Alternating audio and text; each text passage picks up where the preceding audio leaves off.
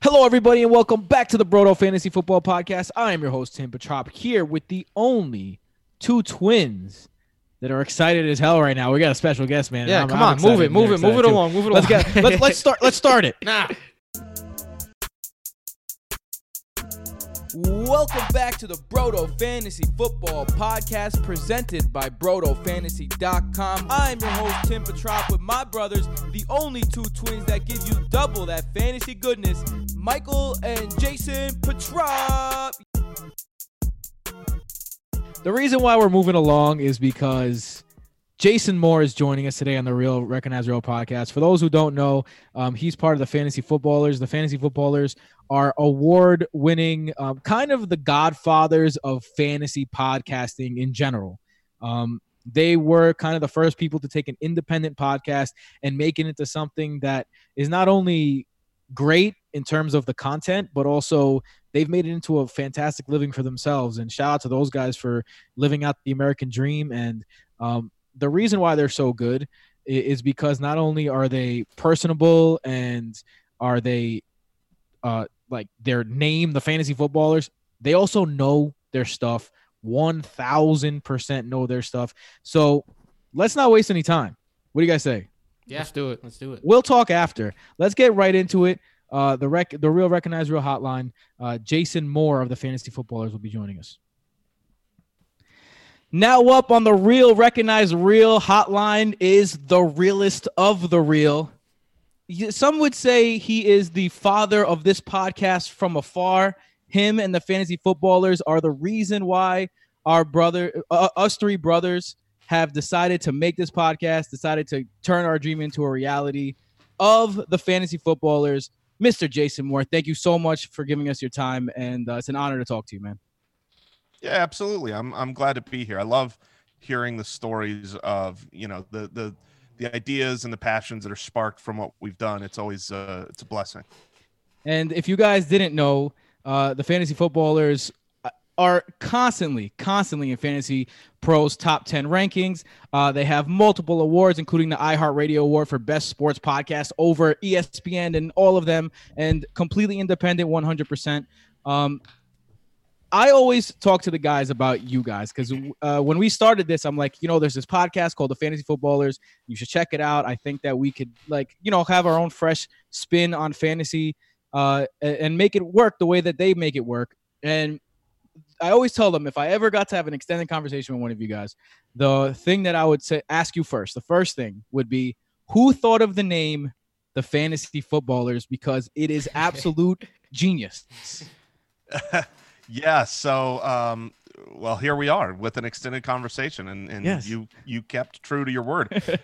so eh, back in the day when this was first starting out, Andy and Mike started the podcast. They they had a different podcast that was about our fantasy football league. So it's just made for the other 12 people in the league. That was that was and then you know they were they were already uh recording and doing all that and uh, dominating the league and so they're like let's let's do this forward facing. That's when they decided to make the fantasy footballers. I didn't come on for a, a couple more weeks. I mean it was like I think they had 40 listeners before I was there. So I was there in the beginning, but they named the the the show and truth be told once it became you know okay we're going to do this outwardly um, and have a show for the people it was ran like a business so the names that were gone through i don't remember others now but it really came down to seo uh, to to search engine optimization. And when your name is the fantasy footballers and you search for fantasy football uh bonus. So that's you know that's where that that that was probably 80% of the name. Yeah, I, I mean that's the way I found you guys. You guys definitely hit the like that sweet spot where the podcasting was just bro- blowing up. I searched fantasy football on podcasting, and you guys popped up. You were the first ones, and you have that magical potion where you have that name, your search engine optimi- optimization, and then you guys are real with the fantasy football rankings and. Um, I mean, you have to be literally under a rock to not have heard you about you guys in the fantasy community at this point. And on top of that, you make the show so fun to listen to, and uh, with the nicknames and the jokes and all that stuff. Um, when was it that you guys first realized that this is something that could be more than just kind of um, an on the side thing, and it could be a real business? Uh, before the show started, um, it it was actually when when the idea came up uh, for Andy and Mike to to do that, and I had been listening to the you know internal one. I I knew what they could do on air, um, and I I remember coming up to they they, they worked for me at our former company, um, Broken Bulb Game Studios, and so we would we would be together every day talking fantasy football. And I, I remember going to Andy in the kitchen once and just telling him like, this is this is going to be huge. And he was like, oh man, you really think you think that could be? And I was like, no, I don't think it could be. I think this will be huge. So I, I was a believer before it really launched. Before I was a part, I, I said that before I was a part of uh, the fantasy footballers. That's awesome, and, man. How how did when did you guys decide to like just leave, make this your full time? How did you guys come to that decision to just decide we're going? I know you were a huge believer, but even then, I'm sure you guys started, and this wasn't like your main source of income. When did you guys decide to just go full head of steam? Like this is what we are pursuing for our careers. Yeah, certainly. I mean, we're all fathers of three with, uh, you know, house payments and real life happening. You can't just be like, well, I'm going to do something else. I'm, I don't make money yet full time. This is my new job. Um, but at the same time, we we were kind of pushed into it a little bit. Um, I, I had, uh, as I said, we we ran a different company uh, that was very successful. We had you know 26 uh, employees and uh, you know a really really nice studio and had a lot of uh, good times. I left that company a couple years uh, before the start of this podcast, and during that time, um, we were Facebook gaming and that changed a lot and the company ended up going under. So when we were launching this podcast was about the same time that that former company which was still paying my bills went under. So we kind of found ourselves jobless, um moneyless and we needed to create a new career which we had done a couple times in the past. Andy and I went and got our real estate license. That was our job. We were going to uh, become realtors. And I think we would have crushed it. I think we would have been great realtors. Um, but while we were in real estate school, we had already started the podcast. So it was kind of a race between those two, but it was it was like a race between John Ross and LeGarrette Blount. And it was not a fair race. And right off the bat, it was like, oh, we're gonna do we're gonna do this one. So we never really used our real estate licenses. and now before we get into football, I need to ask you one more question. This new Jason Eats segment. When did you realize that you're going to be eating cereal with water and spaghettios with disgusting yeah. stuff in it? so we have our second podcast, the Spitballers podcast. If you've uh, ever heard of that, and it's just an entertainment podcast, just comedy. We no football. Uh, it allows us to derail and just be there for entertaining the masses. And um, on that show, we talk about a lot of stupid questions, would you rather questions. We do uh, drafts of just things, you know, favorite movies or whatever. Um, and uh, you know, the the whole thing came up where you know in the quarantine time, would you do cereal with water? And Mike threw me under the bus and said, "Well, now we we're gonna need a video." so that's that's where it started, and uh, I've got a couple more a couple more of those planned out. Great, definitely looking forward to that, man. But all right, so I mean, if you don't know who Jason Moore is, obviously you've been living under a rock in the fantasy community. If you haven't checked it out, check out the Fantasy Footballers podcast. Check out the Spitballers podcast. Um, the reason why everyone knows about you is because of your fantasy football take. So the first thing I want to get into is the NFL draft that just passed. Um, the way what we have nicknamed this past NFL draft was the workhorse apocalypse, where you saw so many high draft picks get picked to places where there already was an established running back, uh, you know, like Marlon Mack or Aaron Jones. Um, so the question for you is when you're looking at these guys and you're evaluating, okay, there's an established running back, but there's another running back coming in with a second round um, draft value on him. How do you, how are you approaching that in upcoming drafts? Yeah, I, I, I totally understand that because the places of all of the top running backs in this class, there's another guy there, or it's not a clear cut opportunity. But I don't see this as the death of the workhorse back. Um, you know, Christian McCaffrey wasn't a workhorse back his rookie year. Uh, Lev Bell wasn't. You know, you, there, there's plenty of situations where a guy takes a little bit of time, and you know he's he's kind of in a situation with another uh, presumptive back there. Uh, you know, Derrick Henry uh, took several years before he uh, became the, I think you would call him the workhorse. So with Jonathan Taylor, uh, with J.K. Dobbins, with these guys, I think they're in situations where, yeah, this year they're going to be in a timeshare. They're not going to be a, a year one fantasy star, and yet they are going to be a fantasy star. And I think they're going to be, you know, you know, if not a workhorse, I don't know if you'd call, uh, you know, t- you know, prime Devonta Freeman a workhorse. You know, there was always Tevin Coleman there, but he was the running back one. Right. So uh, mm-hmm. I think we're all fine with that for fantasy. I, I think the outlook for most of these guys, uh, be it Cam Akers, Dobbins, uh, Taylor, and and um, Clyde Edwards-Helaire, I think they're all going to be excellent, excellent fantasy options. What about what about the guys that they are coming to back up, be the Tevin Coleman to their Devonta Freeman's? Uh, are you worried about them? Oh yeah, they're yeah. they're they're pretty much dead to me uh, across the board. I don't I don't want I don't want to get my hands on the piece that is on the way down and that is in the process of being replaced. Uh, the only exception there might be Mark Ingram. Mark Ingram is, um, you know, he, I, I, think he will run ahead of Dobbins, whereas I don't think Mack will run ahead of Jonathan Taylor, but you know, like for the whole year. Um, so I, I, think I would be okay with uh, Mark Ingram, and, and that's a team where they're going to run the ball so much that it's it's okay. You know, Gus Edwards had you know almost 150 carries last year, and uh, and that didn't hurt Mark Ingram. Yeah, when it comes to the running back landing spots, though, there's obviously one clear cut winner who not only got the best landing spot, but is number one in draft capital, and that's Clyde Edwards Helaire. Since the draft, I've already seen him going in like the second round of drafts. When is too early for you for Clyde edwards helaire Are you jumping right in, or you just are you kind of waiting it out to see what's going on there first? Uh, it's going to depend on your league. If you're a keeper league or a dynasty league, obviously very different. But let's talk keepers.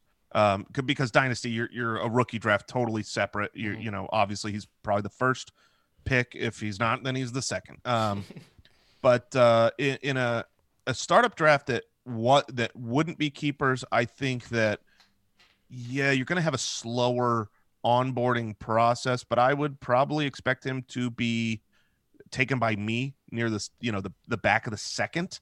Um, and if there is a keeper situation there, um, you know, if you're keeping three or four guys, I think Edwards Helaire is going to have a, a, a really good opportunity. I mean, when you pair with a coach that seems like he could just keep doing it forever, has done it forever, uh, a young best quarterback in the league, the offense that's outstanding, uh, a history of whether it's Westbrook or Shady or um, Kareem Hunt or Jamaal Charles. I mean, the running back for Andy Reid is going to be great. So yeah, I, I'm uh, I'm all in on trying to get him for the long term. And this was a guy that I wasn't crazy about pre-draft. Um, I was lower than most people on Clyde Edwards-Helaire. He was, uh, I think he was overhyped by the LSU machine. Mm-hmm.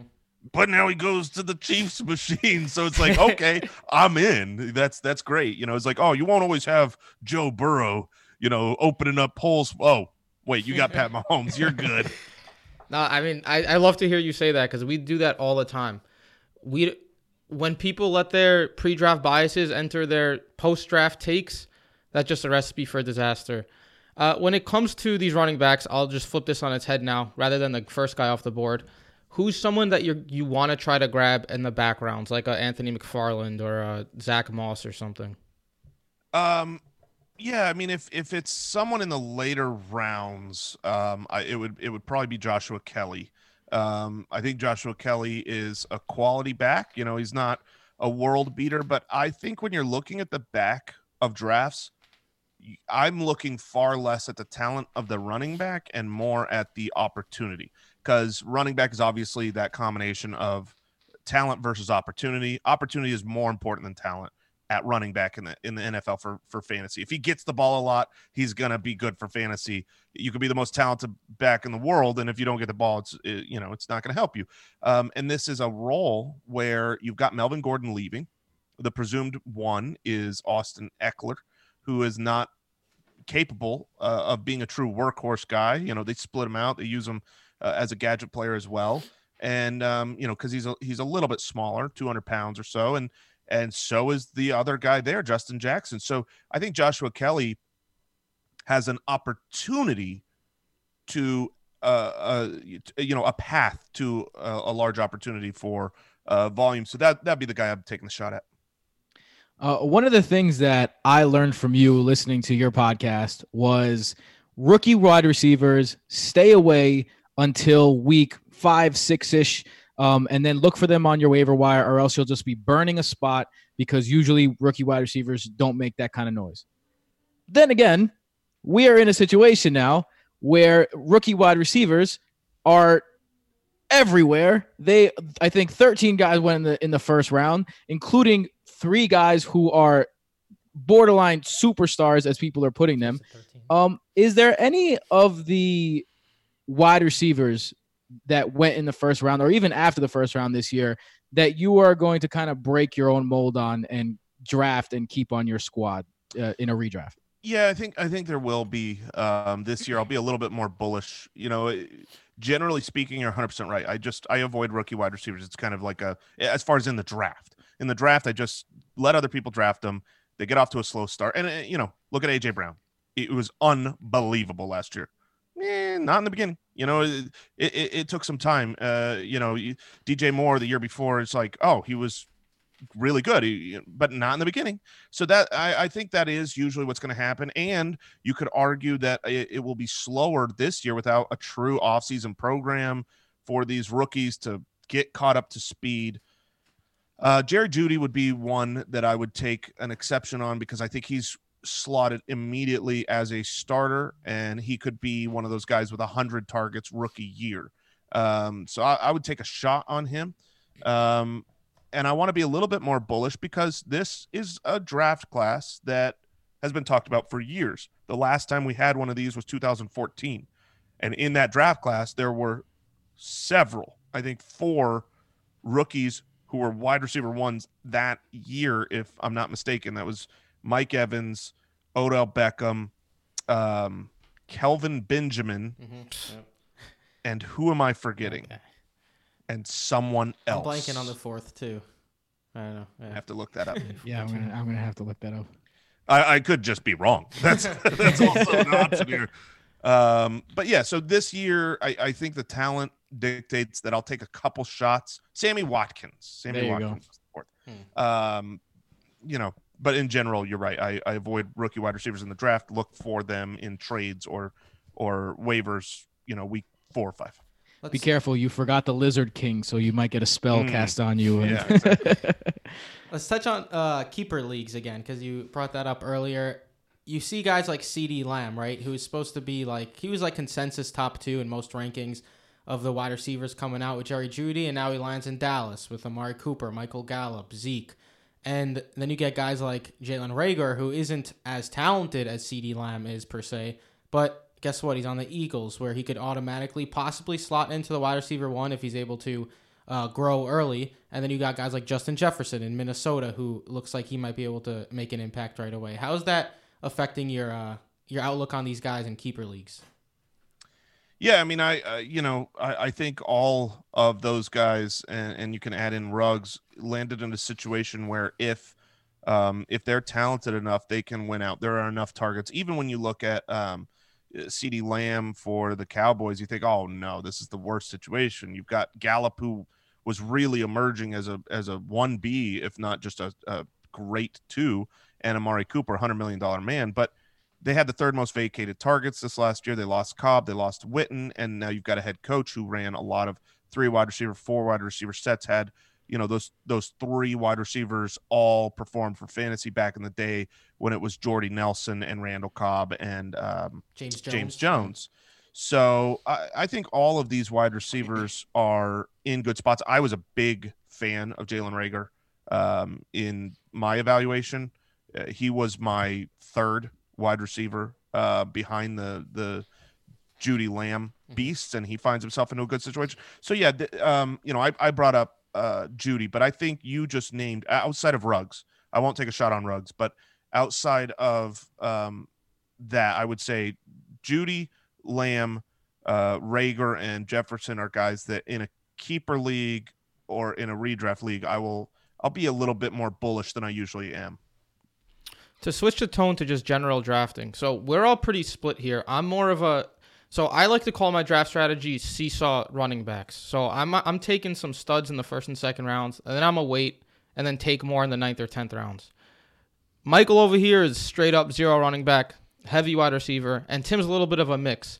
Uh, I, I just I just take as many running backs as possible as early as possible. all right, there you go. How do you? What's your main drafting strategy? Well, it, first, before you can really quantify that, is you've got to know what the league settings are, right? Because if I'm in a league where it's three wide receiver, two flex, full PPR, then zero RB is is a is a worthy strategy and makes a lot of sense. If you're in a you know a, a half PPR league where it's two running backs, two wide receivers, one flex, I'm going to be so much more on the running back early side. Uh, but so that would be the first thing to look at is what is the the the roster construction, and then assuming it's a normal league, um, I am going to very much be running back heavier in the beginning, but never ever ever set myself. I mean, we say it all the time on our podcast. You got to stay water. I don't go in saying my first two picks are going to be running back. I don't give a crap you know, you you don't always know who's going to mm-hmm. go and take that first round quarterback or go crazy high on Travis Kelce and just push more talent down. And I'm not going to take, uh, you know, a, a, an inferior running back to a star wide receiver just because he's a running back. Fair um, enough. switching over to the to the quarterback position. Um, one thing that the the NFL outside of the fantasy world consensus has been is that the Jordan Love pick by the Green Bay Packers didn't make much sense. And I mean, when you're talking about a redraft, you're not going to be drafting Jordan Love this year. Yeah you're probably not going to be drafting Jordan Love at all if you're in any draft. Um, but one thing that you've mentioned and that we've mentioned on the podcast is that Aaron Rodgers has kind of been not only not Aaron Rodgers, but very eh, kind of playing it safe uh, kind of guy. Now, I contend that Jordan Love being behind him is going to push Aaron Rodgers to get back to the type of I don't want to say gunslinger because he never was a gunslinger, but kind of more of a risk taker, deep thrower that he was in his past years. Um, what's your outlook on Aaron Rodgers this year, and how does the drafting of Jordan Love affect that? Yeah, my my outlook on Aaron Rodgers is not great. I think that you look at last season and the success that they had winning games, running the ball, rushing touchdowns they go and spend a second round pick on AJ Dillon, and they don't give much needed help to Aaron Rodgers. I mean, the wide receiving core is absolute garbage. You've got Davante Adams, and then pretty much nothing. Maybe maybe Devin Funchess eh, has a has a resurgence. You know, you've got the Lazard King uh, there as well. But I mean, this these are guys that shouldn't even be talked about as as a two. Um, Jace Sternberger, you know that this is a, a year two not super high draft capital tight end that I like, but I only like because he's in this crazy situation where Rodgers doesn't have any weapons. And if you look at him for fantasy last year, Rodgers was hashtag bad. Like he he had three really great games, and outside of that, he was not usually a top twelve quarterback on a weekly basis. If you started him all, all last year, there you know, odds are you did not make the playoffs. And so coming into this following season, do I think he's going to be extra motivated by Jordan Love? Absolutely. Do I think that that gives him more options to throw the ball to? No. Yeah, I I thought that draft was just one of the most ridiculous drafts I've ever seen. AJ Dillon in the second round, like that just blew my mind when you already have Aaron Jones and Jamaal Williams there, and to not grab a wide receiver later either. Guys like uh, Gandy Golden even in the fourth round went someone like that. Is there someone you think that could have gone in the fourth to seventh round area that could maybe not an impact right away, but could be an impact down down the road? At wide receiver for the Packers, is that what you're saying? In general, just in general, yeah. I guess I worded that pretty bad, but in general, because I'm saying they could have probably gotten someone late to help them. But do you see anyone who went somewhere else uh, late in the draft that could be a help down the road, like someone you're not aiming for, particularly in redraft leagues, but maybe in a dynasty league, you draft in like the 15th, 16th round, and then in two, three years, there's like a, a big return.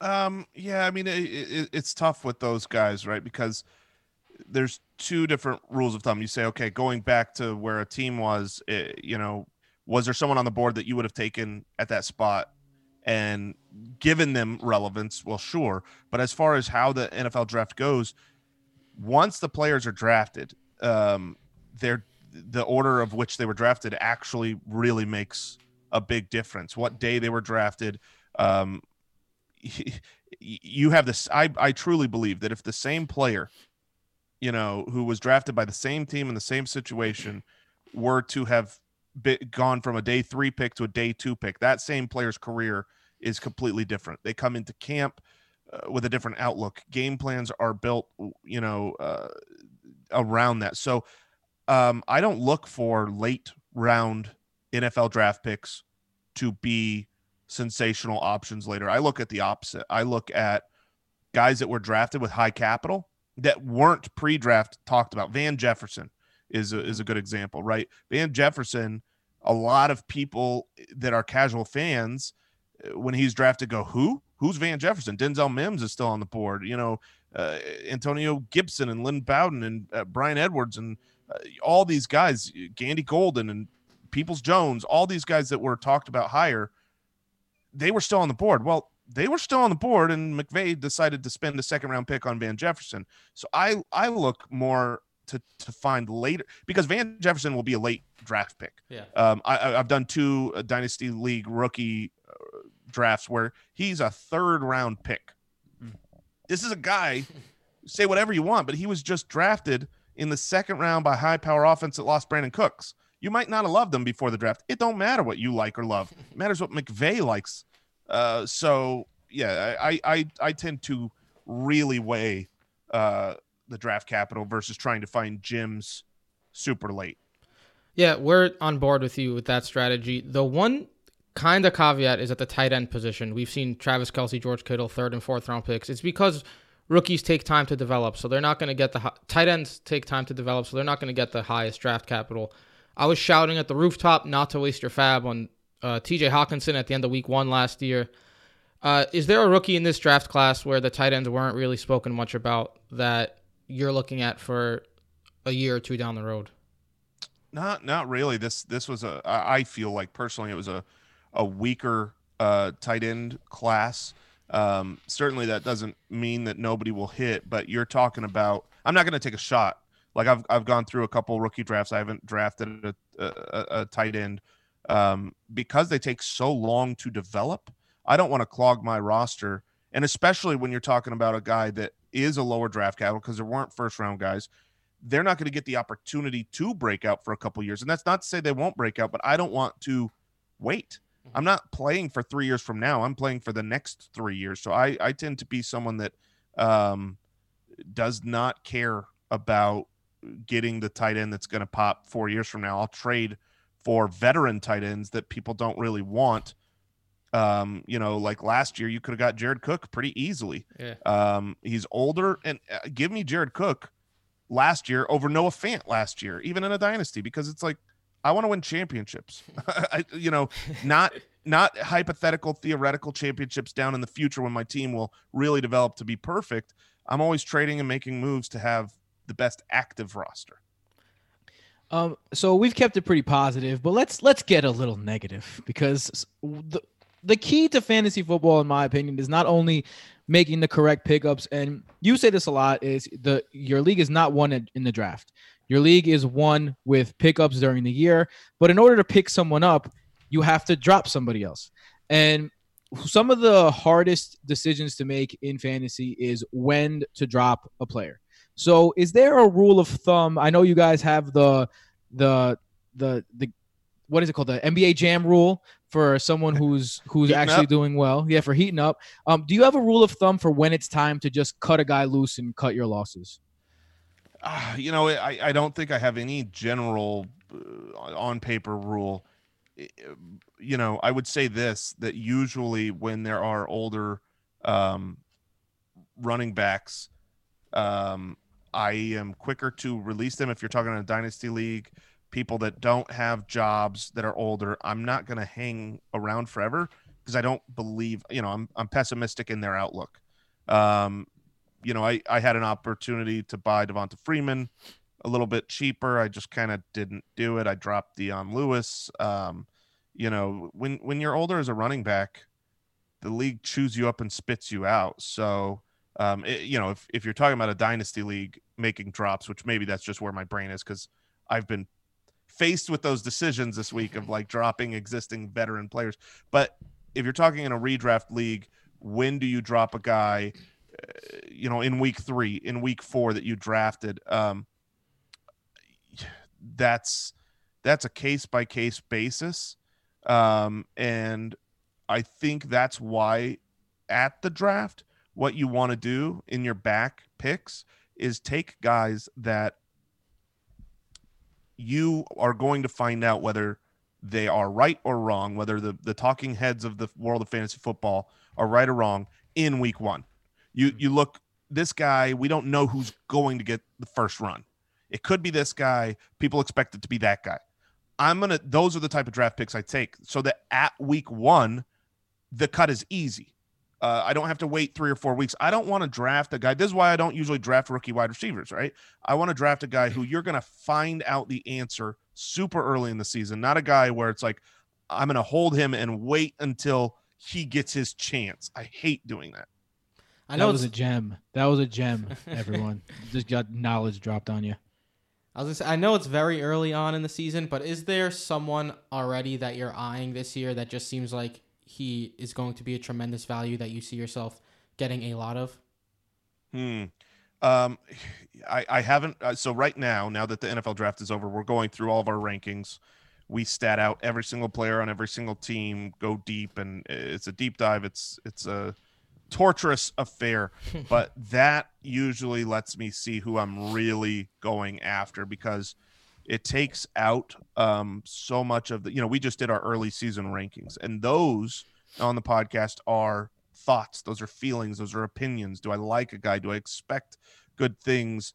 Um, you know we're just making a ranking list. We're looking at a list of player names and we're moving a guy ahead or behind other names. I like this guy more. I like but then when you stat everybody out and you see things that make sense. You know, this team isn't going to have a thousand rushing attempts between this running back corps.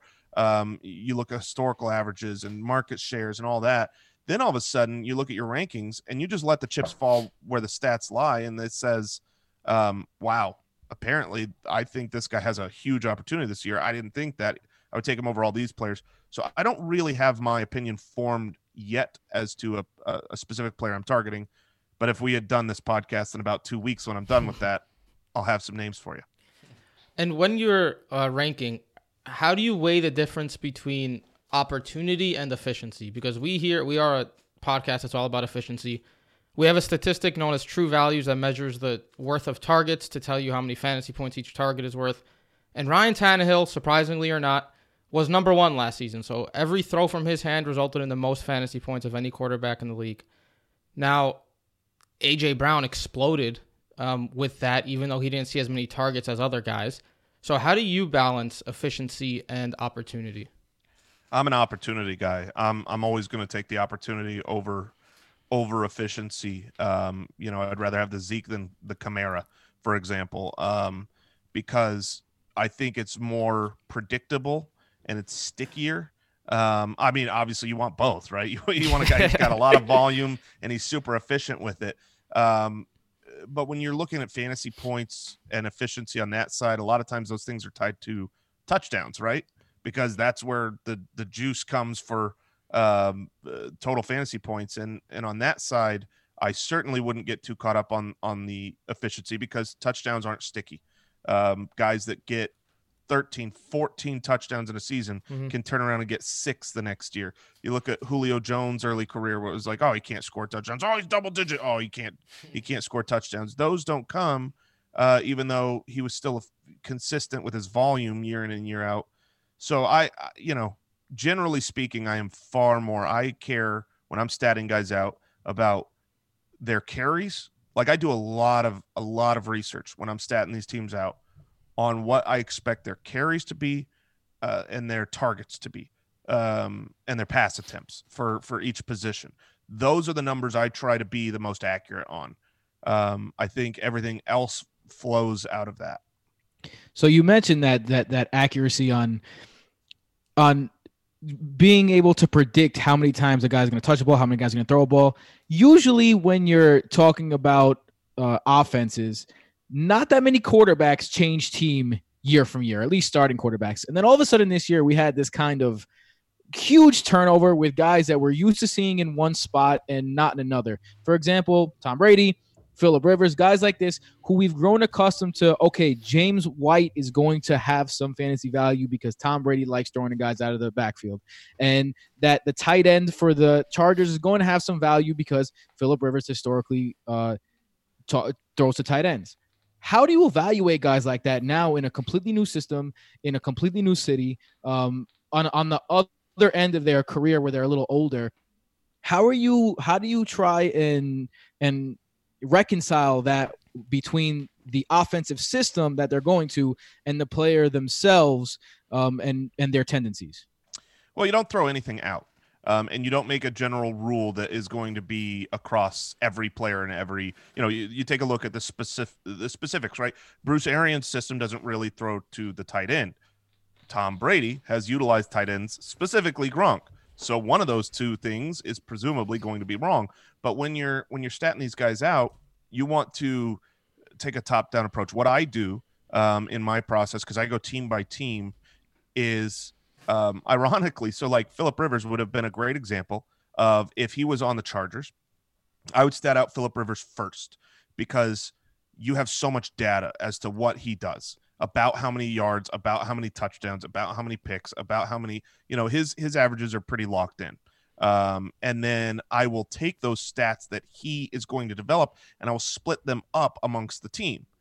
Well, when when there's much more confusion in there, say Josh Allen last year, how am I going to stat him out? Is he going to take a jump up? Is he not? I don't have this kind of historical data. I do it the exact opposite approach. I stat out the weapons and the players and what I believe they will get, and I let that dictate where Josh Allen falls. Um, so this year, when it comes to Tom Brady and Philip Rivers and trying to figure out how they lie, I'm probably going to take that reverse approach for them for the first time in several years. Hmm. Instead, out their team before them and see what I expect their team to, pro- you know, to provide them. But you're also, you also have to use logic, right? Like, there's a reason Tom Brady and Philip Rivers throw to the running back. It's because they don't want to get hit. At their age, they're not going to run. They're, you know, uh, the the pocket breaks down. They're dumping the ball off, whether it's to the ground or to a human over and over. So you know you you have to keep that in mind with tendencies. Um, it's not just they they you know Philip Rivers throws to the tight end because he likes the tight end. It's why, and so you you want to. It's it's hard to keep everything in your mind while you're statting guys out, but it's also fun. It's a fun challenge. We're just gonna end it there because you're hitting us with some incredible insight honestly some great work. Thank you so much, Jason. I could for... ask I could ask you questions all day, man. Yeah. we know you got um, other things to do, but thank you so much again. Honestly, you're an inspiration to all of us, and we've been following your work for years, and it's just great to have you on the podcast with us. I uh, appreciate the time. Best of luck to you guys. Hope uh, hope your podcast grows and everything works out well for you guys. Thank you. Thank you why don't you plug it. Why don't you plug yourself before you go? Sure. You can find me on Twitter at JasonFFL. Uh, the Fantasy Footballers, wherever you listen to podcasts, you can uh, subscribe to us there. The Spitballers podcast, if you haven't been listening to that, you know, it's a family friendly comedy, which is like non existent in the world. um, good for quarantine time. But yeah, you can, you can pretty much find us wherever on, it, on any and all platforms, including now soon on TikTok, apparently. Oh, Uh-oh. Uh-oh. I'm throwing out a uh, banana and mayo suggestion for Jason Eats because oh, that's Ooh, a, a banana and mayo sounds sounds special. Sounds special. My next uh, one, I'll give you insight. My next Jason Eats will be a sandwich that mm. is, I believe, raisin bread, uh, bologna, cheese, mustard, peanut butter, jelly, and yikes think I'm missing an ingredient. You got the salty sweet combo going on though. That honestly I was gonna say that kind of sounds good. The bologna is is what does it in. yeah, it doesn't belong. We'll there. see. Thanks for having me on, gentlemen. I appreciate thank it. Thank you, Jason. Jason Moore. Thank you so much for coming on. That was Jason Moore, the fantasy footballers. Again, thank you.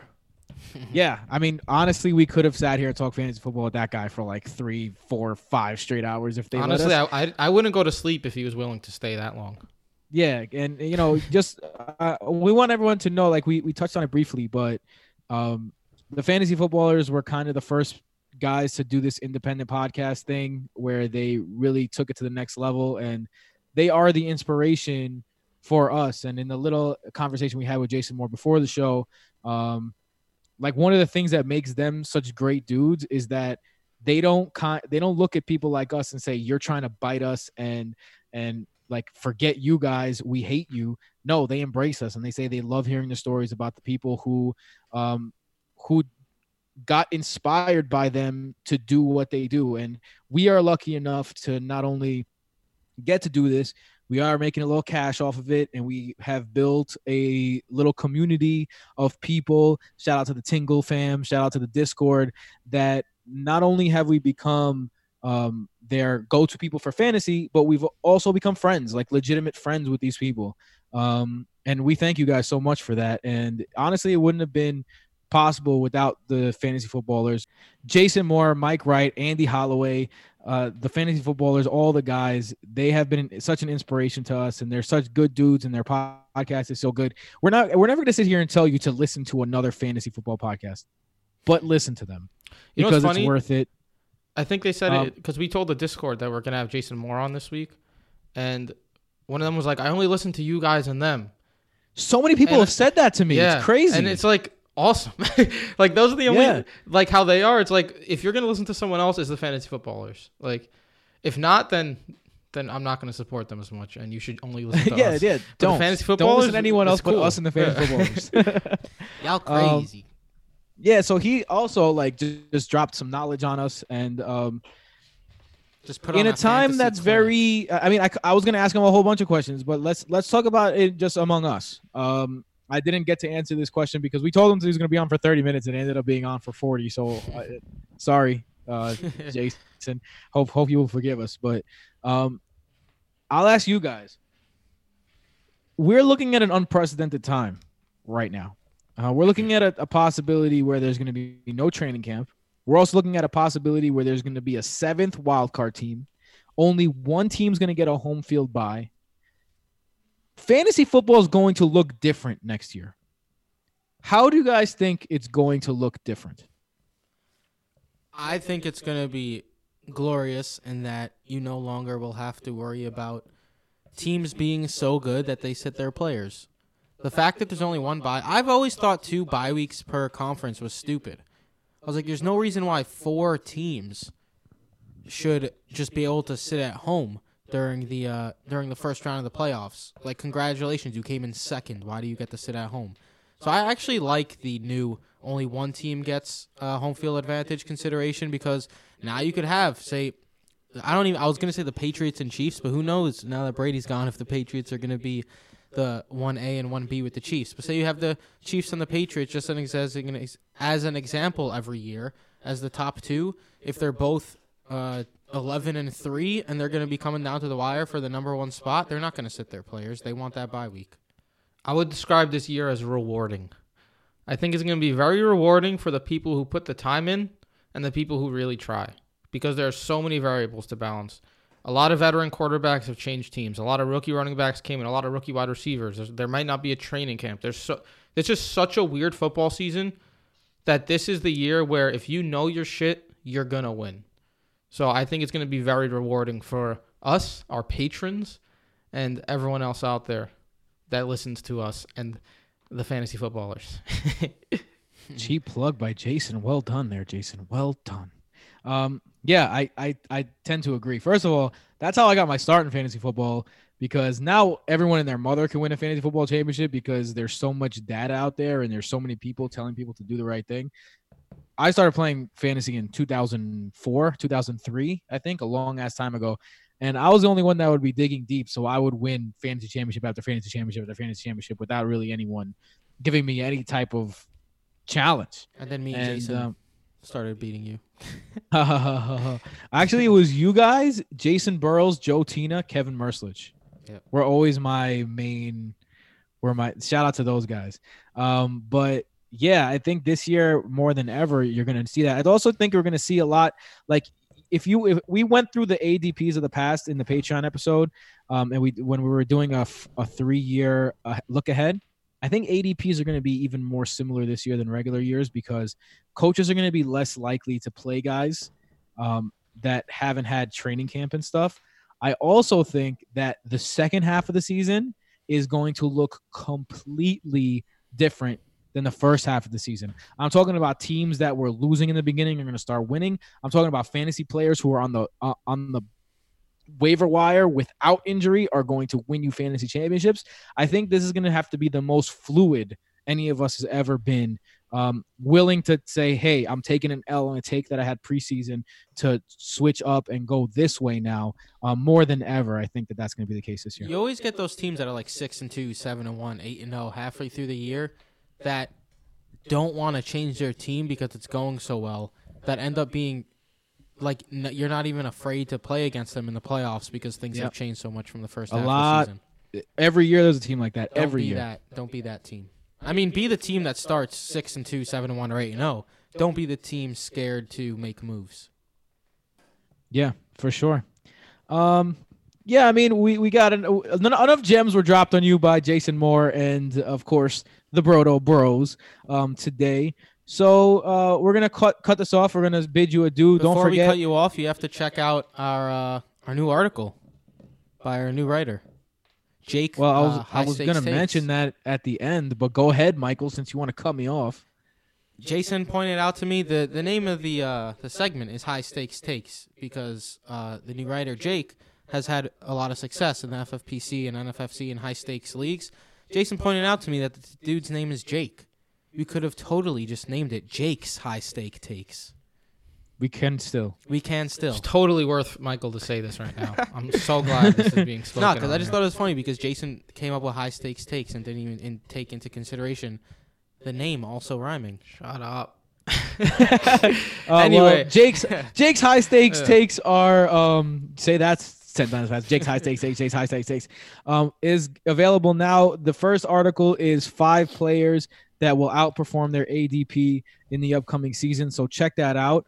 Um yeah, we're gonna keep adding to the Brodo team. If you're a Brodo listener and you want to be part of the Brodo team, um, just like the fantasy footballers, we are all about the grinder. Uh, we'd rather have someone off the couch who loves fantasy football, who wants to get their feet wet in the industry, that really knows their shit and that's been winning their home leagues for years, rather than like Field Yates getting on the podcast. You know what I mean? Like, no offense to Field Yates, but like he's established somewhere else.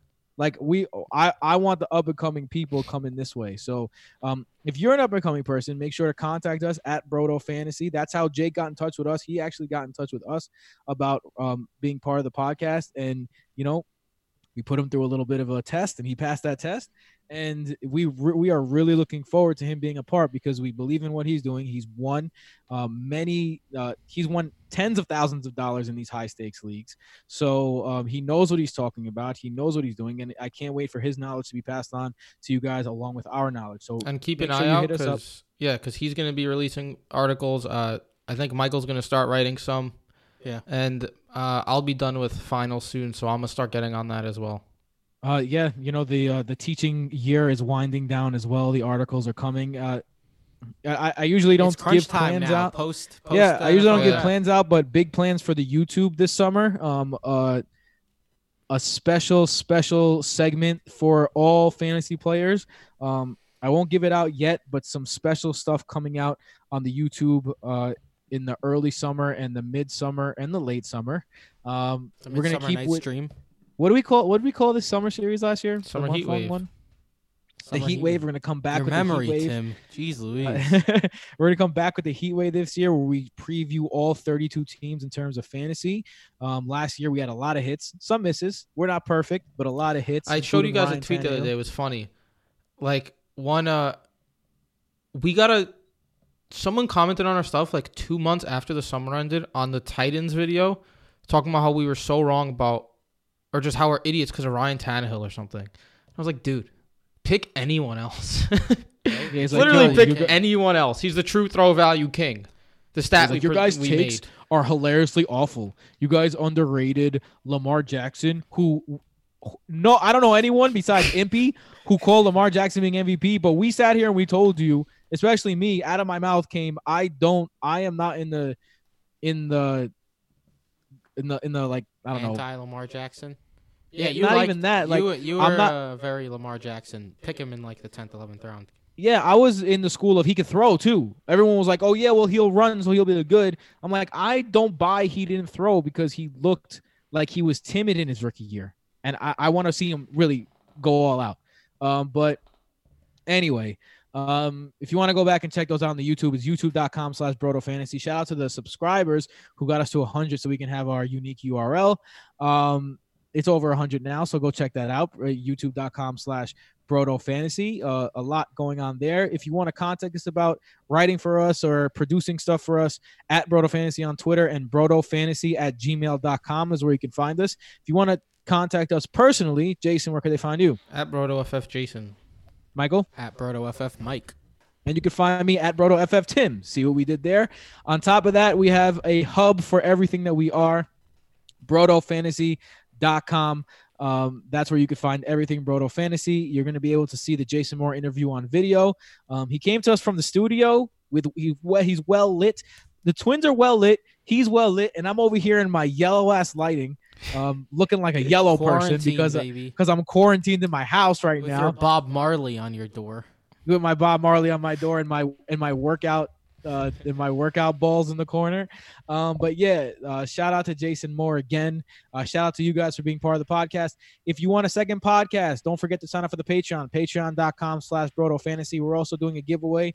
Um today we'll announce the person who just won the Bob Lung Consistency Um, guide. Yeah, consistency guide. So we're going to announce that on the Patreon episode. Uh, we're going to be giving out a ton more. We've already given out a uh, uh, what was it? The Signed Willis Sin- McGahee jersey. A, signed Willis McGahee Cam jersey, Newton bobblehead. Cam Newton bobblehead. Now, of Uh, course, Aaron we want to make sure that these things are safe. So we're waiting for everything to die down to actually send them out. Yes. Um, but we will be sending those out uh, to the people who won. We have their information. It's going down. So if you want their, if you want your chance to win some stuff, uh, join the Discord. Get an extra episode every week. Um, this is your opportunity.